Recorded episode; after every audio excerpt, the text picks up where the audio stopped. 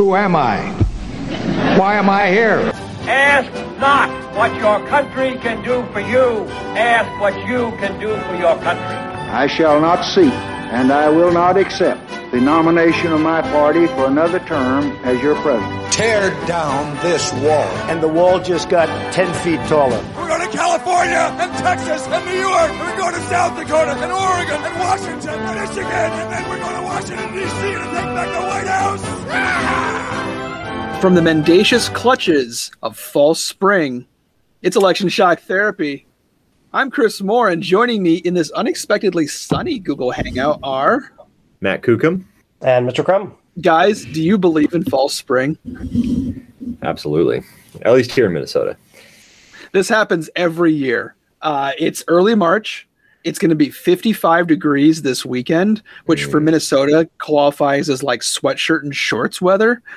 And I know, I know we are still a foot of snow away from seeing actual spring. I'm not kidding. It's going to happen. It might happen in late March. It might happen early April. It might happen in mid-June. I don't know when it's going to happen, but we're going to get like another foot of snow, and we're going to rue this sort of, you know, being lured into letting our guard down here in early March. So I'll take it while it lasts, but I'm not buying it.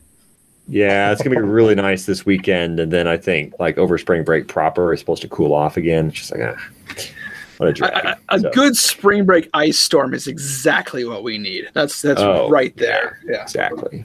Yeah, precisely. Mitch, dare I ask, how's the weather in South Carolina? Oh, it's chilly. It's very cold down here. Mm. Yeah? Uh, yeah. How chilly give, give us hard is temps. It? Yeah. It's it's it's been very cold the last day or so. I mean, I think last night it dropped down to, I think it was like forty-five degrees. Mm. I had to wear a coat walking the dog. Yeah. It was so cold. Life is rough. Yeah. Insane. Well, guys, thanks for getting together with me. We have a chance today to continue a conversation that we began last week talking about the Biden administration and the powers of the presidency. And so we're decided that we didn't have a chance to really fully dive into the notion of the executive order powers of the president. And this has gotten a lot of media attention over the course of the last Um, month or so, the first few weeks of the Biden administration, um, with some of the executive orders that Joe Biden has issued. And so as political scientists, we wanted to lend both some insight into historical trends related to ex- presidential executive orders, uh, what we can say about them, uh, the content of them, how they've shifted and changed over time. And then we want to look at some of the specific executive orders that the Biden administration has ordered and how they affect American politics. So first, let's just lay out the overall uh, legal standing here. What are the powers of the president as they pertain to executive orders, guys? Well, so the president um, has a number of different powers that are laid out in Article two of the Constitution. Um, there are three articles of the Constitution that deal with the three respective branches of government. Um, each of the articles, Articles one, two, and three, so Article one deals with Congress, Article two, the executive, Article three, uh, the judiciary. Each article, um, Section one, Clause one, has what's called a vesting clause. And the vesting clause um, of Article two, Section one, one uh, states that the executive power shall be vested in a president of the United States of America. And basically, the executive orders sort of come out of this out of this clause. Um, so this clause is very vague. It says essentially that the president is, you know, the is the entity that basically carries out and enforces the laws, executes the laws, right? Executive orders ostensibly are orders that the president gives um, to the executive bureaucracy, the departments and agencies, um, to carry out um, the the basically the laws that have been passed by Congress. Um, that's how it works in theory. It gets a little more complicated than that, but but that's essentially where executive orders come from, where the president's authority to issue executive orders comes from. So executive orders are basically sort of directives of some sort to um, lower down departments and agencies to do something, to to um, implement regulation, to review a policy, to um, update a regulation, um, and executive orders can take a, a variety of different forms. when you say forms, is this what I mean? What I hear sometimes when I hear executive order, I hear ex uh, other kinds of verbiage you use to describe these kinds of things. Yeah. So, so I guess the broadest the broadest term would be like executive action, right? Yes. Um, executive order is a type of executive um, action, and basically this is the most common type that we hear about. So there are directives from a president. Um, as a general policy to the executive branch. Um, you know, they generally specify how the president wants to implement a policy and spells out particular actions that the, that he wants the departments and agencies to carry out. Um, and so that that's an executive order. But there's also things like uh, an executive memorandum, um, yep. which is like an executive order, um, but basically it's more vague. Um, the, basically, it doesn't spell out an executive notion, if you will. Yes, a notion. Um, but it doesn't it doesn't specify the process for carrying out the order, how exactly the policy is supposed to be implemented. Um, and so this means that it actually doesn't have to be included in the Federal Register. So it can be harder to track. Um, keep track of, and and they also allow presidents to make sort of these broad, sweeping, um, sweeping sort of policy changes with, and and give an enormous amount of discretion to the departments and agencies to to sort of implement things as they see fit. Um, so, for example, um, and a lot of times these memoranda aren't sort of included in your executive order, like count, for example, depending on how how you calculate and count these things up. So, for example, President Obama issued over four hundred executive memoranda. Um, and some of them were really important, like there was dozens related to gun control alone or related to DACA, for example. A lot of what tr Trump ex Trump's executive actions on like tariffs on China, um, yep. asylum um, policy, like were done through executive memoranda, essentially. Um, and then you have um, just briefly, you have executive or presidential proclamations, um, which are very mostly for ceremonial purposes. Um, and then you get other things more in foreign policy, which we won't touch on, like um, executive. Well, I mean, you're more than welcome to talk about executive agreements and presidential yeah. findings. Um, but, you know, one which has to do with diplomacy and the other which has to do with um, basically uh, authorization for covert actions and notification Congress. Um, those are kind of a separate thing. Um, but, yeah. Okay. Those are your, some of your different sort of classifications. Mitch, let me ask you a quick question. So we have these these executive mem uh, memoranda sort of instructing various parts of the executive branch how to do their jobs. What's the difference between these sort of official orders from the White House versus the president instructing one of his cabinet members who serves at his pleasure to run their agency in a certain way? Uh, I mean, in terms of in terms of the efficacy or outcome, maybe not much. I mean, if if the president instructs their cab somebody in the cabinet to do something, then that basically, you know, that that that could go ahead and happen. I mean, cabinet members, cabinet level, um, you know, secretaries, cabinet level secretaries have pretty substantial discretion. I mean, they are people who have an enormous amount of power over the agencies that they run, and sometimes, especially. Um, You know, if Congress and the president aren't particularly interested in paying that much attention to them, they actually will determine policy um, for an extended period within that within the area over the agency that they run. Um, you know, I can sort of imagine, you know, um, one example of that might uh, in the previous administration might have been Betsy DeVos. It wasn't clear that President Trump ever took any kind of serious interest in education policy, but she implemented a number of policies, um, you know, on her own. Um, Uh, initiative, and basically, you know, made made a number of changes to American education policy. Um, so that's, you know, if the president, uh, you know, basically told somebody, you know, again, whatever secretary happens to, happens to be, transportation, um, you know, secretary of state, whatever, that they want something to happen, um, that would probably be a way to actually subtly make changes that the president doesn't have to publicly talk about. So okay. Probably one of the most important distinctions would be anytime the president actually puts out an executive order, that goes on public record, journalists are going to look at it, people are going to talk about it. Um, you know, there's going to be a lot of a lot of buzz. And executive orders also have uh, this is where things get a little bit fuzzy, but in some ways they have a they have they do have a little bit more of a technical um, standing, I guess. I mean, you okay. actually have an order from the president that has an actual, like, you you know, X agency should do Y. Um, and so there actually is a technical instruction then from the president that the agency should carry out as a result of that. Um, so in that technical sense, there's sort of like more substance to the policy change, where the president has said, make this policy change. Okay. In practice, I guess what I'm trying to say is um, agencies sometimes are slow or ineffective or even somewhat even ignore executive orders at times that they don't like. And sometimes agencies are extremely efficient at carrying out policy change that is nowhere in executive orders. So, you know, so that's where I would say the answer to that question is extremely fuzzy. And okay. there is no sort of like easy, I think, and clean definite one way or the other on that. So I hear you. I, I hear you saying that there's no. This is fuzzy. There's no one. No clear one way or the other. But let me just throw out an oversimplification here and react. And tell me and react to this, both of you, please.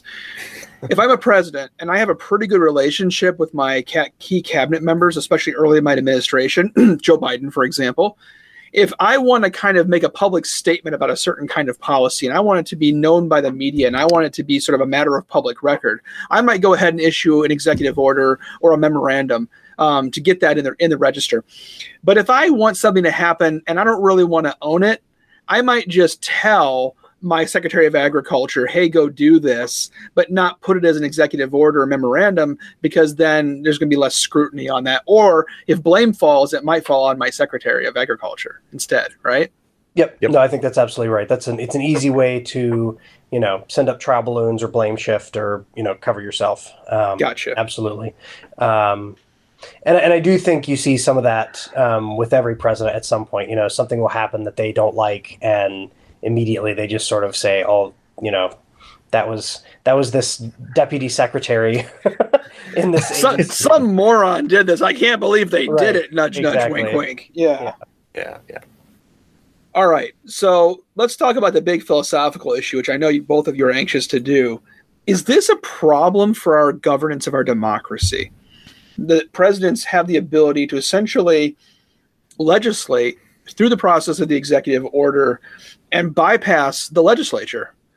Is this something that if we see growth in the presidents using executive orders for substantive matters, is this a threat to our uh, a well-ordered democracy? I think the answer to that is complicated, obviously.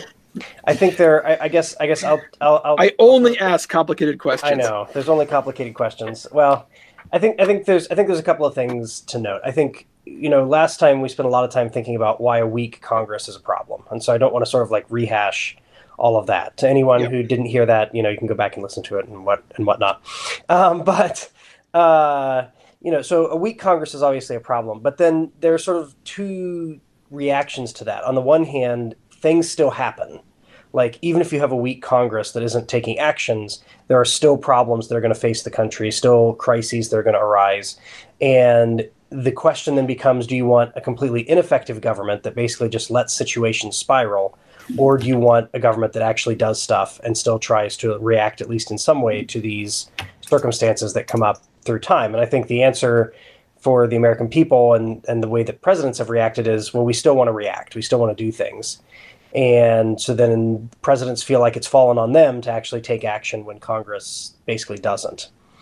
And in some ways, that's not all bad, in the sense that that is still in some ways in keeping with what the founders envisioned, where they said, you know, we want an executive with energy. We want an executive that can actually react to things as they happen. Um, we want an executive that is, you know, we want a government that isn't just sort of, you know, unable to actually do, you know, to do things and take care of problems. And so in one sense, there's sort of a natural and even, um, in, you know, rea- the, you know, in some ways the growth of the of, of executive power and executive orders is sort of a reaction to what the founders actually envisioned. I mean, where you have an energetic executive that's actually doing things. So on the one hand, there's that. On the other hand, as more and more power consolidates in the executive branch, um, you know, I think a lot of people sort of feel... Um, you know, and you have the constant refrain of this idea of the imperial presidency. You have this idea that presidents are looking more and more like, uh, you know, the Roman consuls, which are basically the executives from the Roman um, Republic, and the executives in the Roman Republic accumulated more and more power until eventually, um, surprise, you have the emergence of the Caesars, and then you're off to the races with not even, you know, with a Senate and legislative branch that doesn't even matter. Yeah. So I think that's what people are that's worried a, that's about. That's a scary I mean, prospect.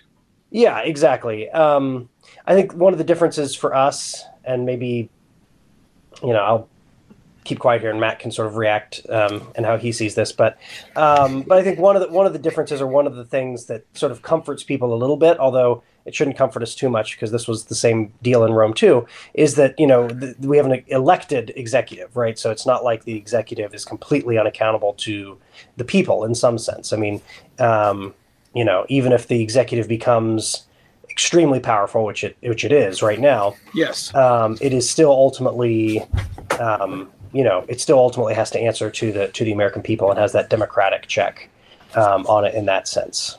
But in some ways, the democratic check on the executive, it might help validate some of this uh, executive usurpation of power that um, by justifying just for exactly the reason you just stated, you just stated too. So, um, Matt. Yeah.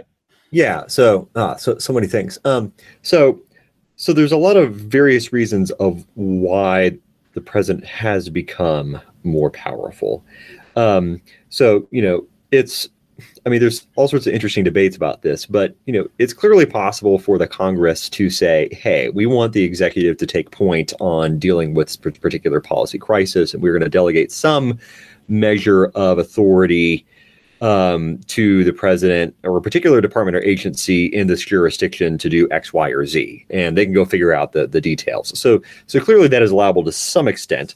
The problem is, you know, when when the president um, and you know executive branches are basically without any sort of prompting or direction from Congress, basically writing whole whole sets of policy, right? And that you're seeing so much of that now.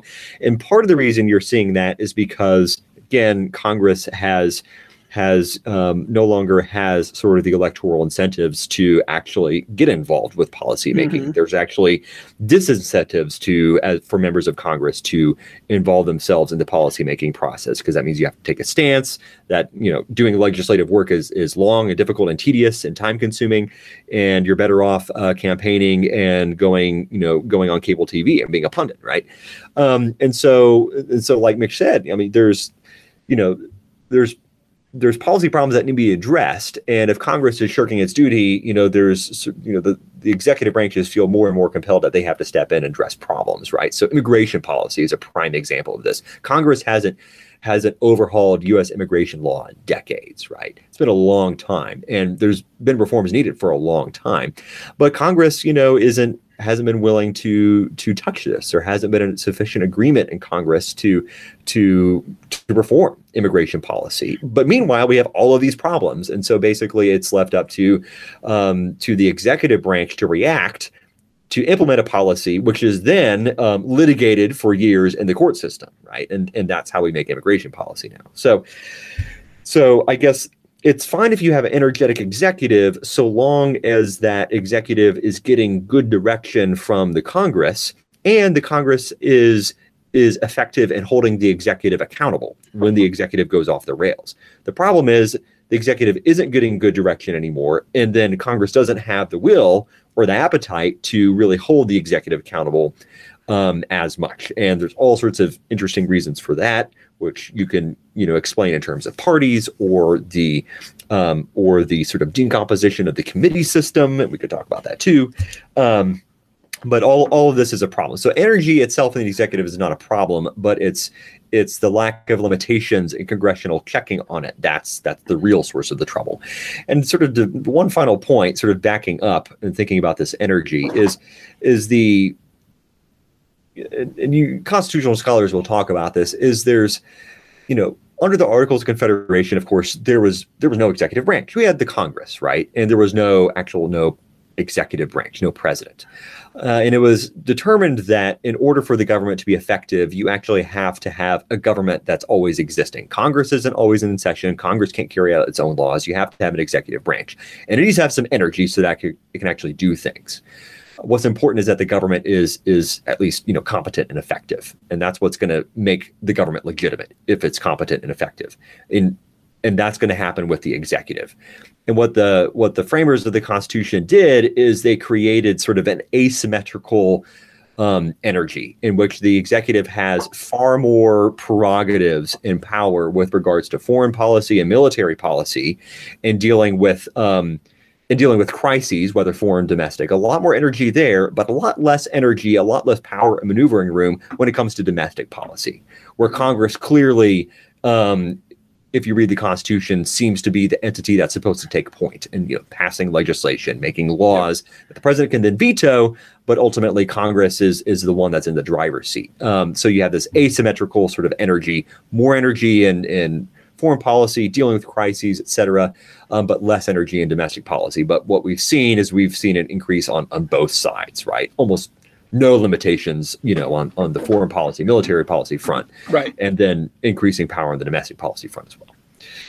I think I think one. Oh, sorry. Go ahead, Chris. I can't help but offer a real world example of this. Uh, the Biden administration just launched airstrikes into Syria um, in order to take out Iranian militias operating inside Syria. Um, and there was no authorization from Congress to do this at all. In fact, when Um, the Biden administration uh, was pressed to provide justification for this, Uh, they initially fell back on Article two of the Constitution and the president's ability to protect citizens of the United States, which they said were included citizens uh, in U S forward operating bases in Iraq. Um, and base and uh, really the two thousand one A U M F, which uh, was passed in the in the immediate wake of nine eleven and has not been altered since. So this really is the indication of Congress ceding its ability to have oversight of military operations abroad and allowing the president wide berth on these issues. Sorry, Mitch. Yeah, no.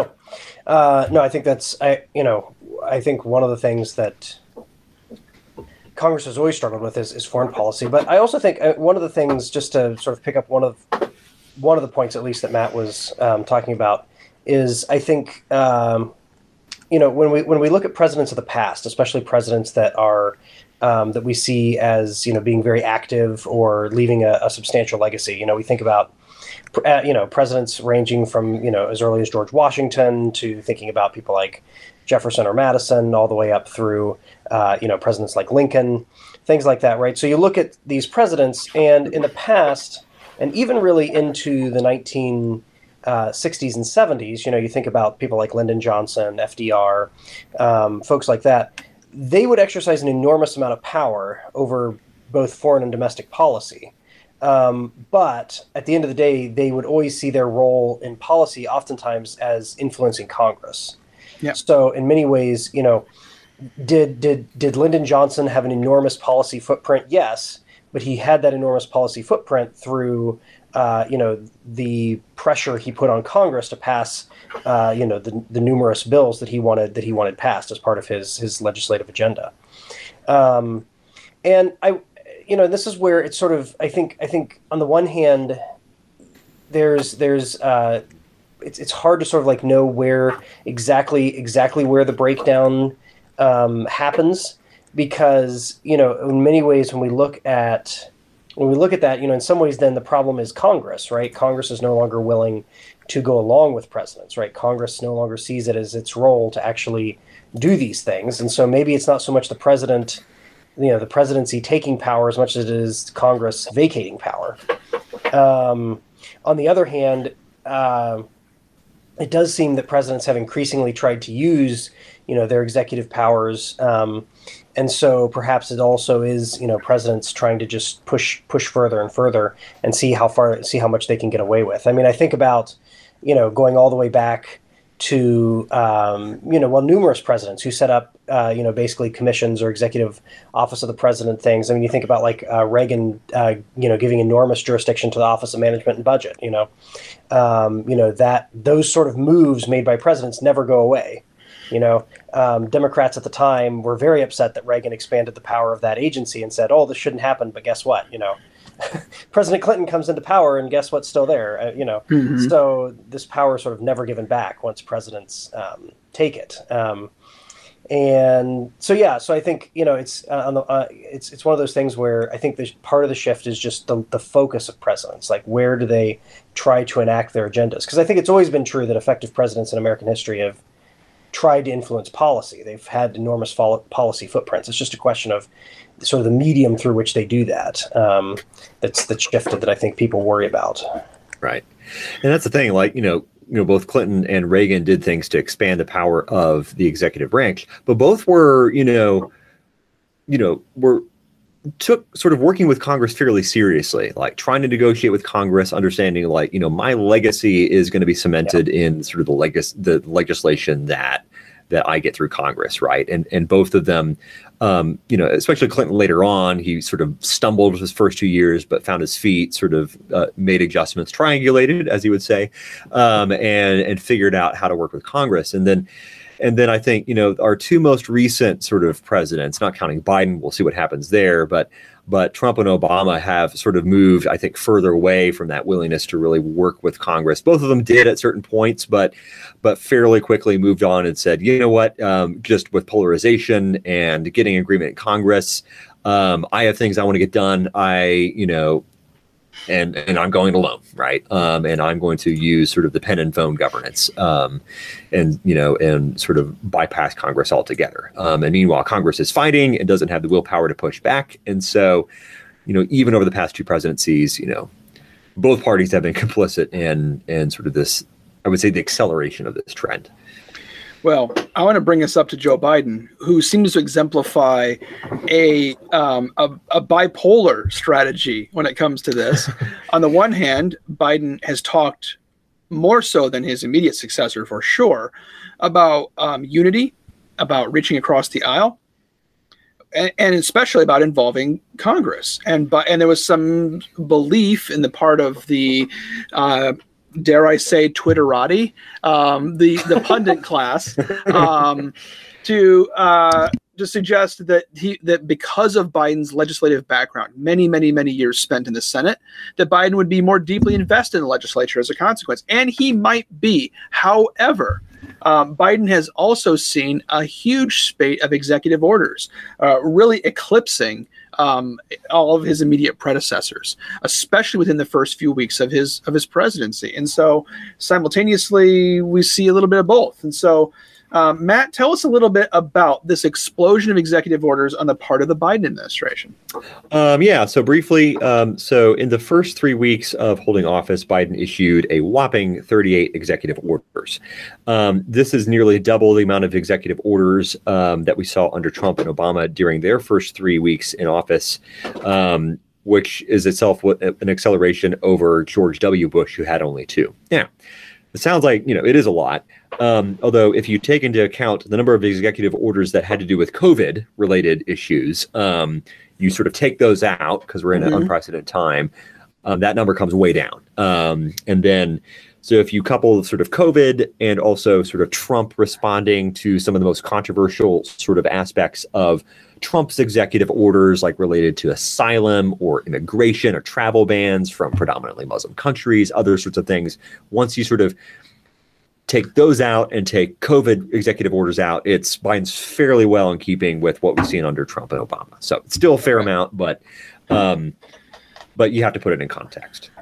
So let me just throw one more thought in there, just tying together something you guys have said previously, which is a lot of these orders that Biden administration has issued um, are COVID related. This is exactly what how the presidency works. During times of crisis, the presidency accrues power that it does not easily give back once those crises have ended, right? Um, and we also see sort of this reactionary policy on the part of the Biden administration, basically overturning very quickly a number of executive orders that were passed dur- at various points during the Trump administration. So if you're sort of following along and hypothesizing, well, what if we have a Republican administration in twenty twenty-four? Will we see this big uh, mushroom of of reversing certain Biden policies in the early weeks of the, of the administration? That would be something to watch for then, too. Right. And I, I guess that's that- one. I was going to say that's one reason why um, sort of the the growth of executive power and the use of these executive orders is problematic, because it creates this sort of this gigantic swing in sort of the, the overall sort of policy and regulatory regime, because one president comes in, implements a whole bunch of stuff by executive order, which means the next president who comes in from the next party probably is able to come in and undo all of that. So so you you get this very unstable um, set of laws, right, which creates all sorts of social and economic problems. And it's really not a way, and, and undermines the legitimacy of the country, raises the stakes for who wins the presidency, which makes, you know, for all sorts of unhealthy sort of, all sorts of unhealthy uh, politics, and exacerbates polarization. Um, it makes the whole problem worse, right? So, um, so, you know, the, the overuse of these executive orders does, I think, have uh, a deleterious effect on our political system as a whole. But Nick, please. No, I was just going to say, I mean, just to pick up on that, I think one of the things we, we probably forgot to mention earlier on that I do think is important is presidential power in, in that sense, especially especially focused on executive orders, um, is, is in some sense sort of fleeting. Um, you have an enormous amount of power while you're there, um, but that power then dissipates as soon as you're gone. Um, whereas laws persist um, unless they're overturned by Congress. And so um, executive orders are much easier to reverse as soon as you have a new president. Um, as as it's not it's not that they, you know, it's not that you can just completely reverse them. Um, there is a certain little, you know, there are processes you have to go through to do it. But the bottom line is, if a president wants to overturn an executive order from their predecessors, they can. And um, that's that's essentially how, how that how that works. And I think, on the one hand, again, that might comfort us in the sense that, um, you know, it's not that this power is, is completely unlimited and, you know, is, is unchangeable. Um, but as Matt pointed out, it leads to all sorts of other negative, negative things. So this, Matt, you seem to be suggesting that a lot of the artifact of this large number of, of, of executive orders in the Biden administration is an artifact of the, of the COVID crisis. Um, Does that mean that, let's say hypothetically, two years from now, we'll see sort of a really evening out of the number of executive orders the Biden administration has passed, and we'll and and, and this is sort of an, an anomalous blip, or could this be harbinger of his overall governing style? Yeah, um, I mean, it's hard to prognosticate on these things. I mean. I mean, we'll see. I don't necessarily think we can read too much into what Biden's going to do in two years once the COVID, you know, pandemic is under control and the economy has sort of gotten back to its its previous state. Um, I think by then we'll have to see, you know, I mean, in two years we'll have another Congress. And so that, you know, the, so the source of pressure might be from, from that direction, especially if he's, you know, depending on what he wants to do, if he wants to run again, you know, if he wants to tee up, tee up, you know, his predecessor, um, all of these things are going to sort of put factor into the calculation of how much he wants to do by executive order. Right. Um, so, and a lot of that's going to hinge on how things go in the next couple of years and what happens in twenty twenty-two. So I don't really want to, I wouldn't read too much into what's going on now with COVID into what's going on later. So, but. Well, it would test the patience of our listeners, or perhaps at this point, listener, um, to, oh, man. no, I, I, I'm teasing. We love the people who are listening to this, and we love getting email from you, uh, too. So, um, election shock therapy at gmail dot com. But um, we do want to highlight a few of the executive orders that have already been signed by the Biden administration. So I've uh, so we uh, I've asked each of us to kind of pick a couple of things to focus on, and to give you guys a chance, um, I'll just go first here with one of mine. And I, I I I'm picking this one because it's politically important, but also because it exemplifies this notion of the back and forth nature of executive orders, and that is the Mexico City policy. And so for um, going back to at least Ronald Reagan, uh, Republican presidents have signed an executive order, uh, a gag rule basically, saying that uh, federal money can't be given to international agencies, aid agencies, for example, that also provide abortions. And so what, even if those agencies are doing lots of other development work or healthcare provision work, if they provide an abortion, they can't receive U S federal aid money. And this is widely liked and applauded by um, uh, Republican constituents, especially within the pro-life community. And every Democratic president um, since Reagan has revoked that rule. So it gets invoked and revoked, invoked and revoked um, every uh, every change of administration. And so uh, Donald Trump uh, re-invoked it um, at the beginning of his administration, and now the Biden administration has pulled it back again. Um, Mitch, uh, let's go. Let's go to you next. What's a um, what's an executive order you've got your eye on here? Uh, so one uh, one executive order that is extremely lengthy um, and has has a lot in it is uh, his executive order on tackling the climate climate crisis at home and abroad.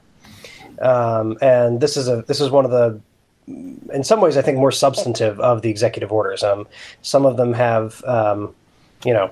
Uh, but basically, in looking and looking at this particular uh, order, um, it, it does a number of things. So part of what it does is instruct um, a, uh, agencies to begin a number of studies or begin reviews of their policies and practices. Um, it also uh, pu- it also uh, initiates a number of policies to try to reinstate regulations that had been suspended or um, ended under the Trump administration regarding climate change. And then it was also. Uh, this is essentially where uh, the Biden administration is rejoining uh, the Paris Climate Accord and um, committing the United States back to um, trying to trying to address um, climate issues. And so, um, you know, so basically, uh, one of the thing, you know, the, the sort of sort of the big picture of this order is is again sort of a reorientation in some ways of the executive branch. This is sort of a classic example of what we've just been talking about, where the presidency is, uh, first of all, doing sort of a whiplash thing, where on the one hand, the previous administration had been headed in one direction on climate policy. Now we're headed in a completely different direction on climate policy. So, and and of course, we're headed in the direction of the previous president. So, you know, we're sort of like, you know, we were headed one direction, the uh, you know, Trump uh, with Obama, Trump turned us in a completely different direction. Now Biden's turned us in back in that, you know, the previous direction. So it's just sort of like, what are we doing? You know, where are we going? And immediately has that that that sort of problem. Um, and can I, can I just interject too? That, I think Mitch, there are a couple of things that. Yeah. Um, I just and I, I just I, I think this is probably obvious, but it's worth saying that, like, on something like tax policy, that sort of tacking back and forth could express the will of the people, right? Um, but for something like climate change policy, they probably don't want us to be combating climate change half the time and not combating it half the time, right? It's either one of those things where we should apply consistent pressure in one direction or the other, but because of the party's differences, we're not able to do that. Sorry, please. No, absolutely. Yeah, I think that's I think that's totally right. Um, so uh, another thing I think that's that's uh, th- I think I think there are a couple of related elements to, to thinking about this too. I mean, one of them is uh, that this this has implications obviously for foreign policy, in that um, you know there's enormous questions um, as far as as far you know no matter what anyone thinks about climate change, you know if you're a climate skeptic or whatever. Um, the fact that many countries in the world are attempting to address climate change, and the United States essentially unilaterally said that they weren't, um, you know, really sends a message about where the United States stands in relation to a lot of other countries. And I think Biden sees this as one of his ways to try to um, unite the United States in some ways with other with other nations. And so I think this has um, maybe, Chris, you'll want to talk about that more. But I think, you know, there are definitely sort of, I think, foreign policy implications to this. Um, but even beyond that, I think there's sort of like two other things that I'll just say about it, and then I'll let go here because I, I know I don't want to tax everybody too much on this. But one of the, the, the first thing I'll say is um, that climate policy is extremely influential. I mean, there are huge uh, things at stake, and I think you know the the, the depth of these uh, of this executive order on that. Uh, really cuts to that. I mean, this has implications for energy in the United States. This has implications, um, again, even actually for tax policy, obviously. Um, this has implications for how we're spending and investing money um, in terms of infrastructure. You know, are we building more roads? Are we building more uh, trains? Are we building, uh, you know, what are we doing about uh, airports, et cetera, right? All these sorts of questions come in, and what kind of Uh, you know, what kind of, what what do we do with the market? You know, what, what kind of what kind of things do we uh, encourage people to incentivize people to, to produce? I mean, do we pr- incentivize car manufacturers to make electric cars, things like that? Um, and so that so it has enormous implications that way. And I think that sort of gets at the power that these executive orders can have.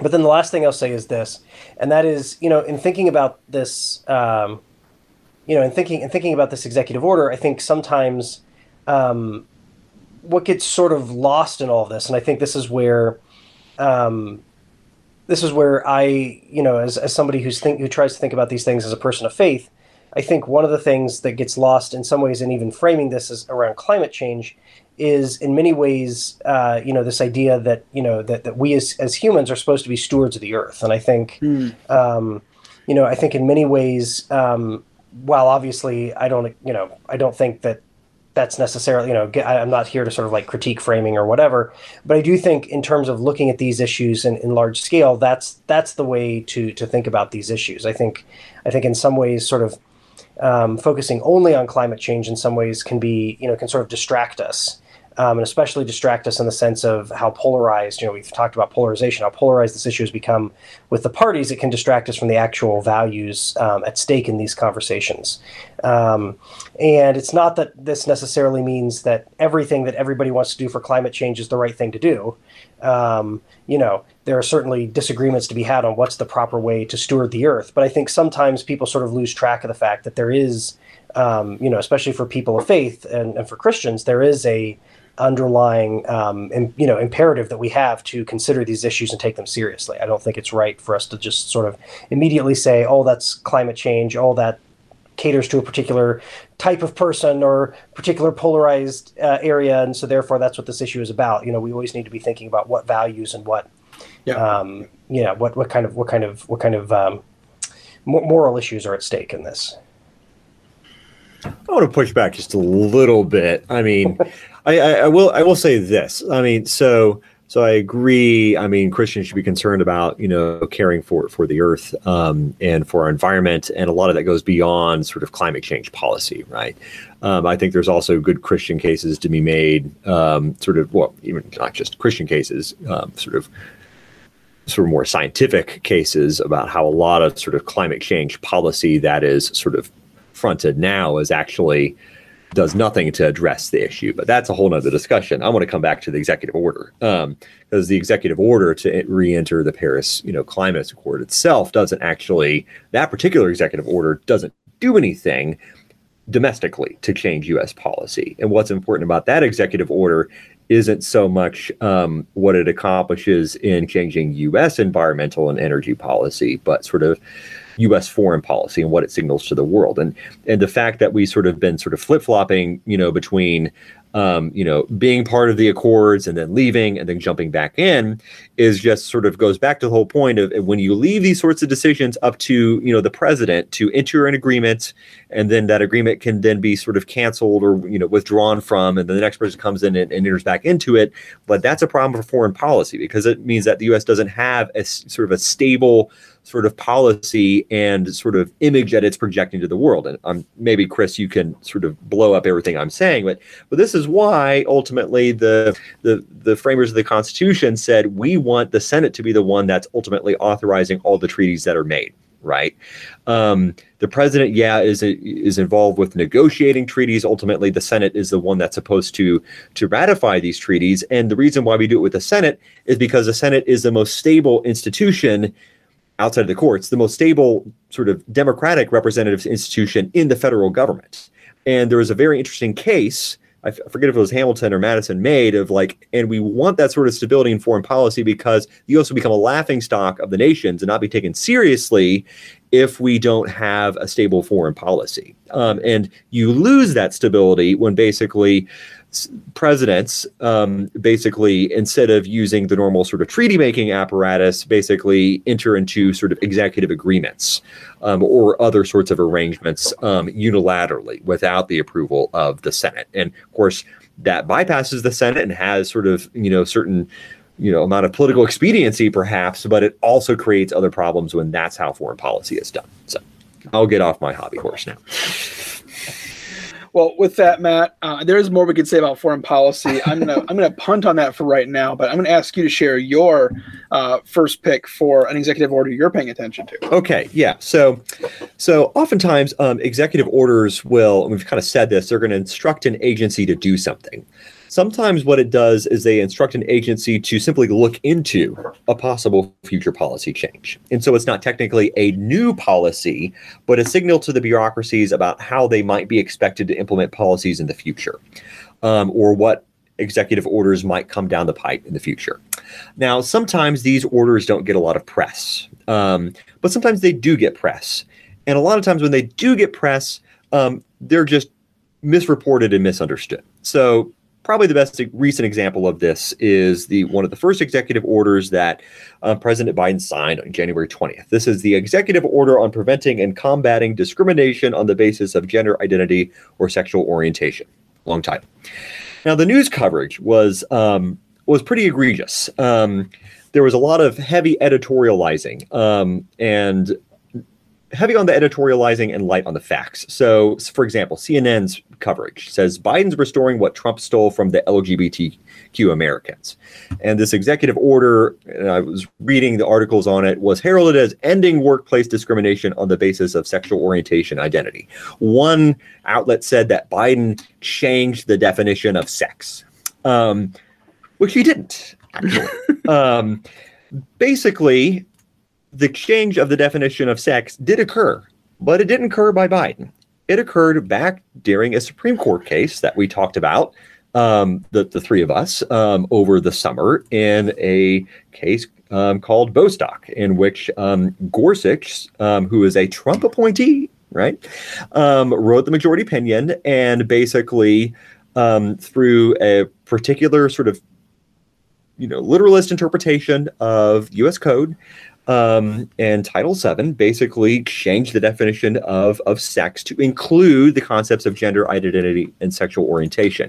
And what Biden's executive order does is basically signals to the departments and agencies that, hey, there's this ruling out there that changed the definition of a word in U S Code. And we have to figure out how our internal policies and our regulate, regulatory regime is going to have to change to comply with this new term that, I mean, this term that's been changed by the Supreme Court.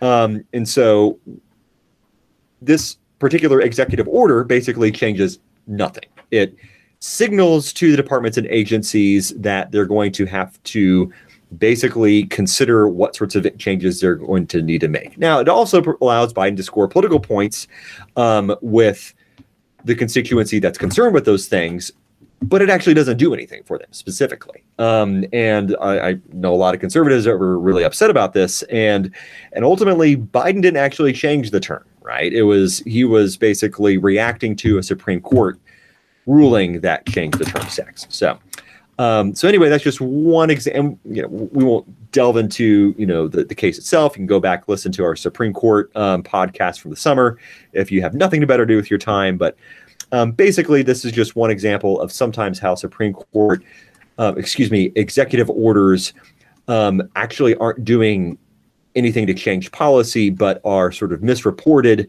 um, and you know provoke outrage or glee um, on the respective sides and can be used to score political points. But, Sure. Um, that's that's my first executive order. I wonder. Uh, I'm, oh, please, Mitch. Yeah, I, I was gonna say. I wondered to what extent you know, and I, I, I mean, I, I actually, I totally agree with that with that take. I think, um, and and also, I mean, I would say the same about a number of the things in you know the the climate executive order or exor- orders as well. I mean, a lot of them are sort of like we should study this more and things like that. You know, yeah, exactly. Yeah. So you know.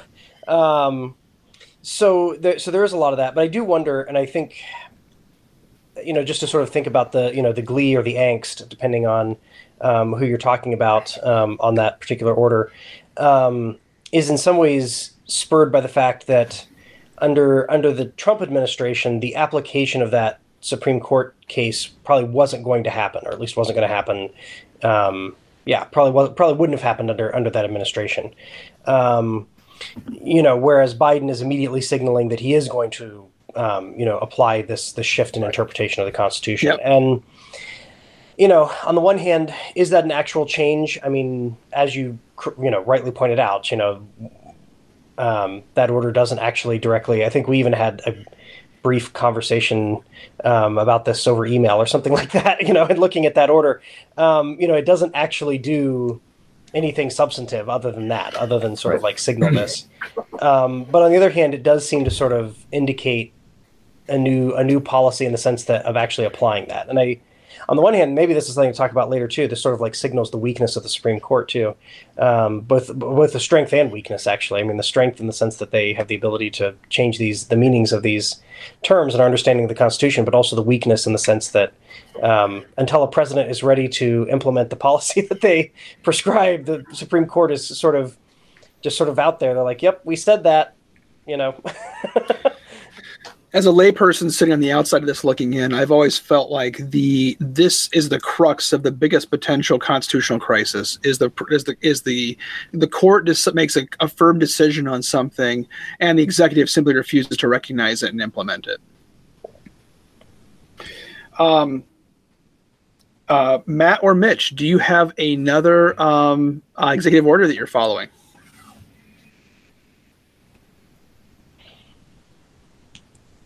This um, is the problem with being a host, is I should recognize that when I ask two people a question at the same time that I'm not going to get an answer. So, uh, Matt, how about you? Yeah, this is also the problem of doing this, um, o- you know, virtually um, over Google Hangouts um, versus if we're in the same room. I think this would be easier. So what one day, one day, maybe. Um, okay, so so there's another executive order um, that is so my so this is another sort of example of an executive order that asks a department or agency to go look into something, right? Um, but this one turns out to potentially be more consequential. Um, so basically, there's a provision um, or several provisions within an executive order that deals with public health and the environment.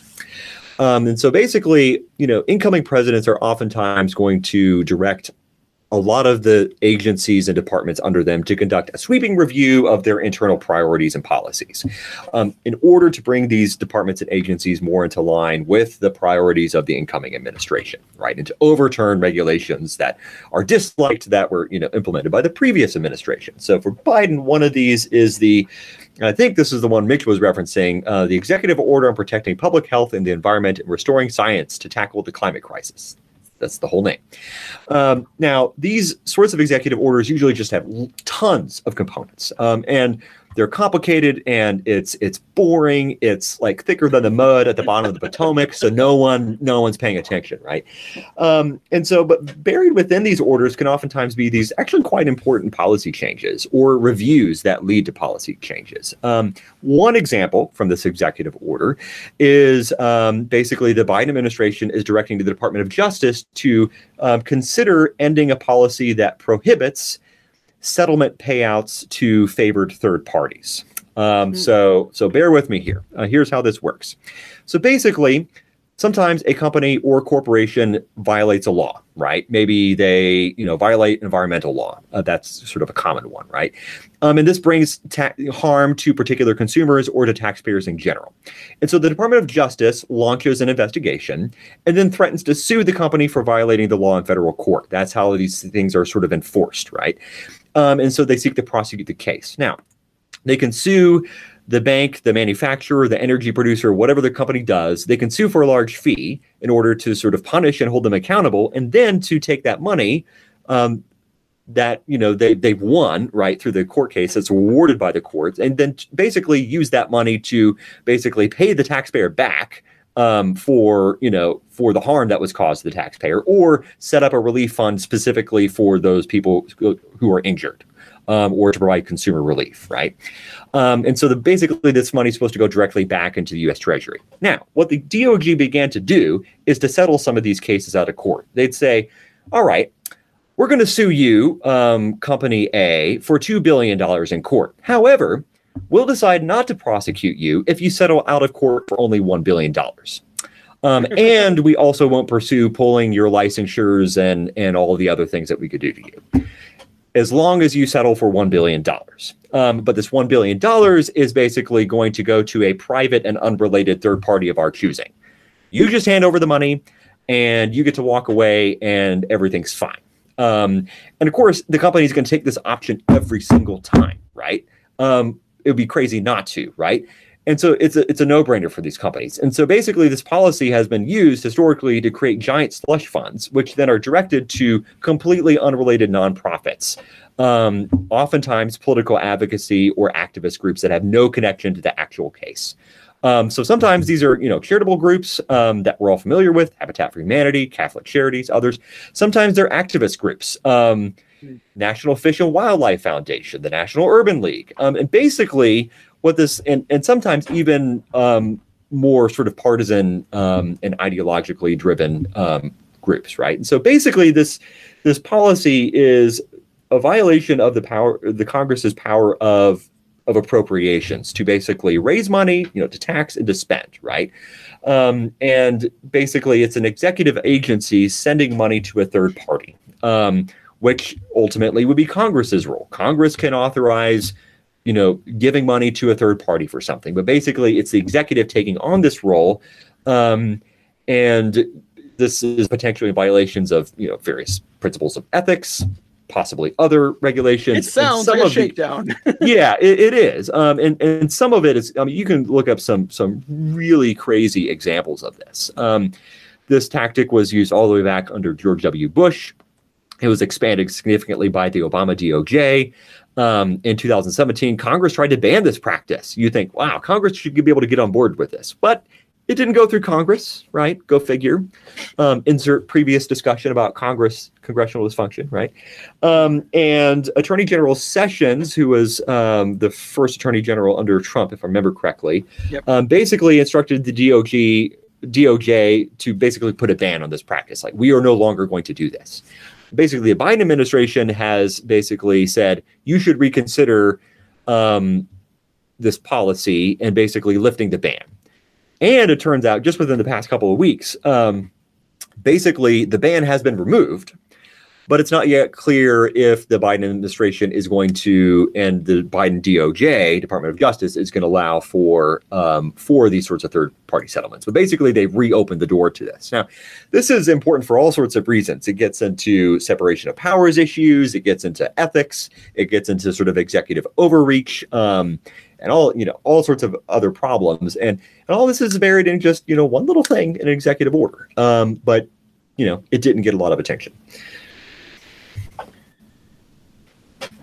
I want to have a reaction to that, but I'm just kind of stunned that this be, this practice was something that was ongoing. It's not something I knew well about. So I'm, yeah, this is uh, uh, this is significant, at, uh, at least at an ethical level, if not at a, at a jurisprudential level.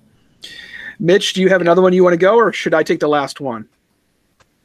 Uh, you could take the last one. I, I mean, we could talk about. Um, I guess maybe maybe for the sake of, of just filling in, I'll I'll talk about, mention something that we probably sh- maybe we'll talk about briefly, but um, one that I have been following as well, partial, you know, not at all because it has personal implications, but um, is student loan relief, um, and this is particularly interesting, I think.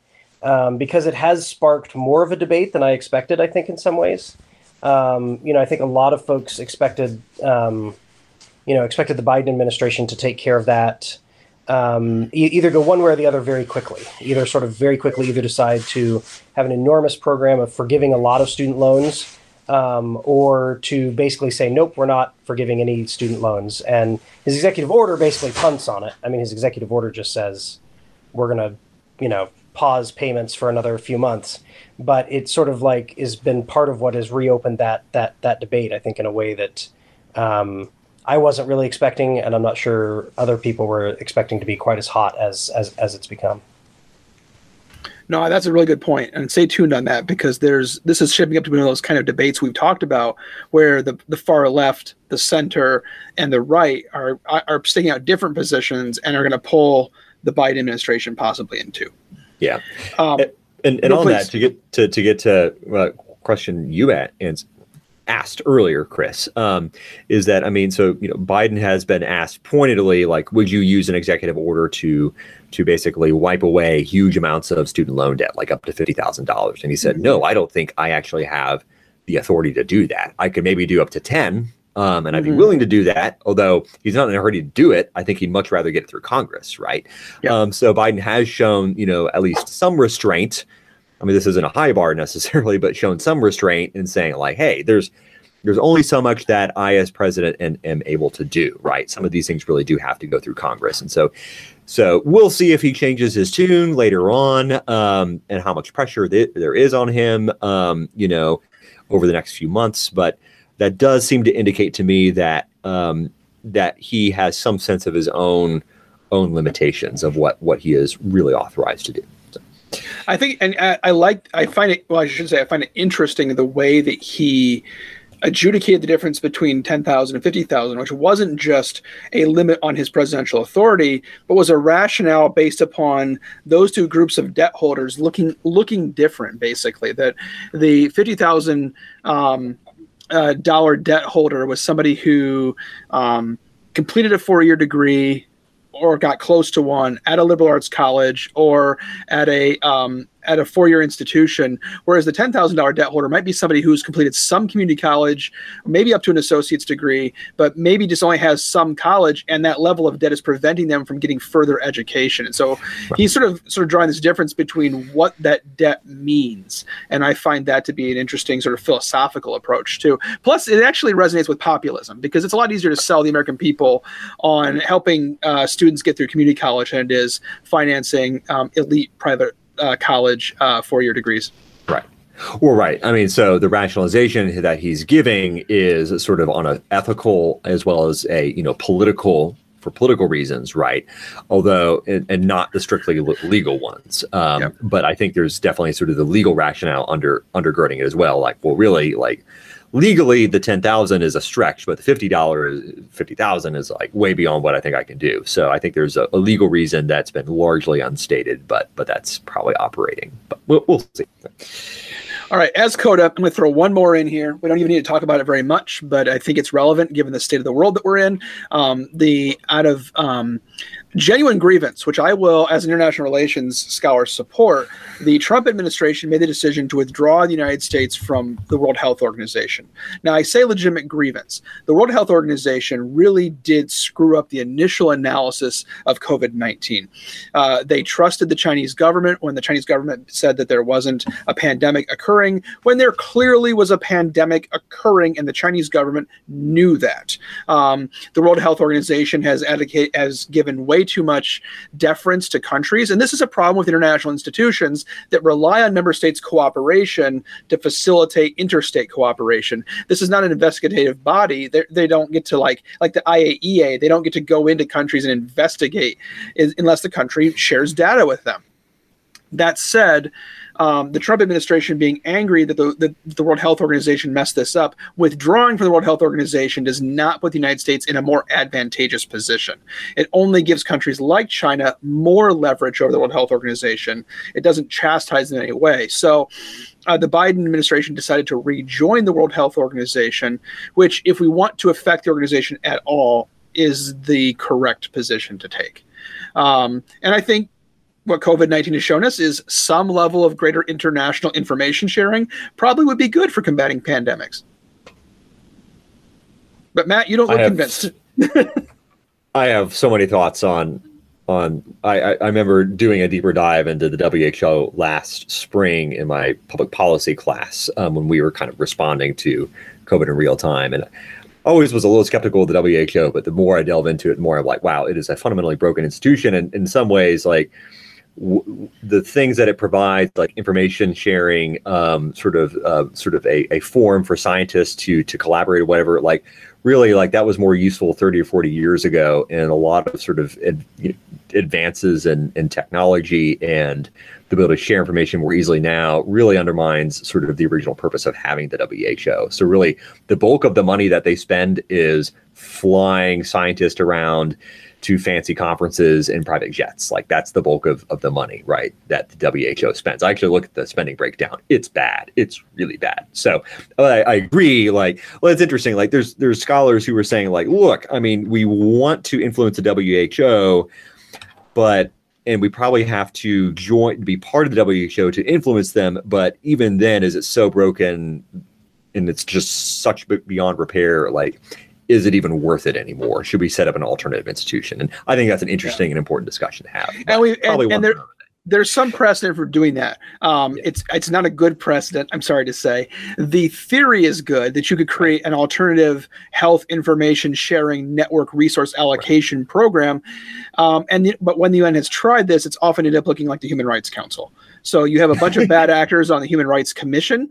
And so you get you say, okay, we can't really get rid of the commission because that would be bad and no one wants to vote for getting rid of it. So we'll just create another one. We'll create a council this time and try to make sure that none of the bad apples end up on the council. Yeah. And then you end up having these sort of bloat of human rights officials in the U N. You don't want that either. You want a clear clearinghouse for health information. And that means that if it can't be the World Health Organization, then the World Health Organization has to go away and be replaced with something else. Right. Um, and honestly, if countries like the United States and China could sort of agree that good information is in everyone's interest, this would happen pretty quickly. It's just a matter of if they can agree to want to do that or not. Well, right. And, and, and, agree that we shouldn't make, you know, W H O and related fights just a proxy for geopolitics, right? Yeah. Um, but I, I, I agree with you. I mean, my M O on things is like better to sort of try to reform the institutions that we have than to like try to scrap them all together and start over. So, um, so even if it if it has price. So. All right, guys, it is past our deadline. We got to get out of here. Um, when we come back, uh, Matt, do you want to preview our uh, upcoming episode? We're we're kind of moving into a sort of a um, every other week kind of schedule here. Um, I don't you know. know. We actually have to talk about what we're going to talk about. I, I think we had discussed a little bit how, you know, we're we're almost a year um, a year out from when COVID really um, hit us full force and everything shut down, like March thirteenth, right? That Friday. Mm-hmm. Kind of the hammer dropped. I remember it distinctly. Um, so we're coming up on that. And so I was thinking, you know, sometime in the month of March, maybe the next episode, we'll see. Um, we're going to do sort of like a, a, a retrospective, looking back, looking at um, sort of, you know, what, what did we learn, you know, not about pandemic and epistemology and how viruses spread, but look about, look at the policy responses um, and look at the effect COVID's had on our politics. So many things we could talk about. Mitch, does that sound good to you? Yep. Yep. Absolutely. Um, All right. I'm already thinking of punny titles. Cough, cough, no. Wink, wink. Please so, no. uh, the one I have for this episode is so egregious. I'm going to prevent myself from doing it. So, um, all right, guys. Thanks so much for listening. You can always reach out to us with questions, with ideas for topics you'd like us to cover. Email us, election shock therapy at gmail dot com. Please subscribe to the channel for the podcast. It's channel thirty-nine hundred. You can find it on Spotify, on Apple uh, Apple iTunes. Um, you can find it on all your major podcast purveyors of any kind that you can find. Um, and email the podcast channel at channel thirty-nine hundred at gmail dot com. Make sure you subscribe to things like Avatar with Academics, Bookish at Bethel, uh, Video Store, and a whole bunch of other things coming down the pipe. Until you hear from us again, thanks for listening, and go Royals.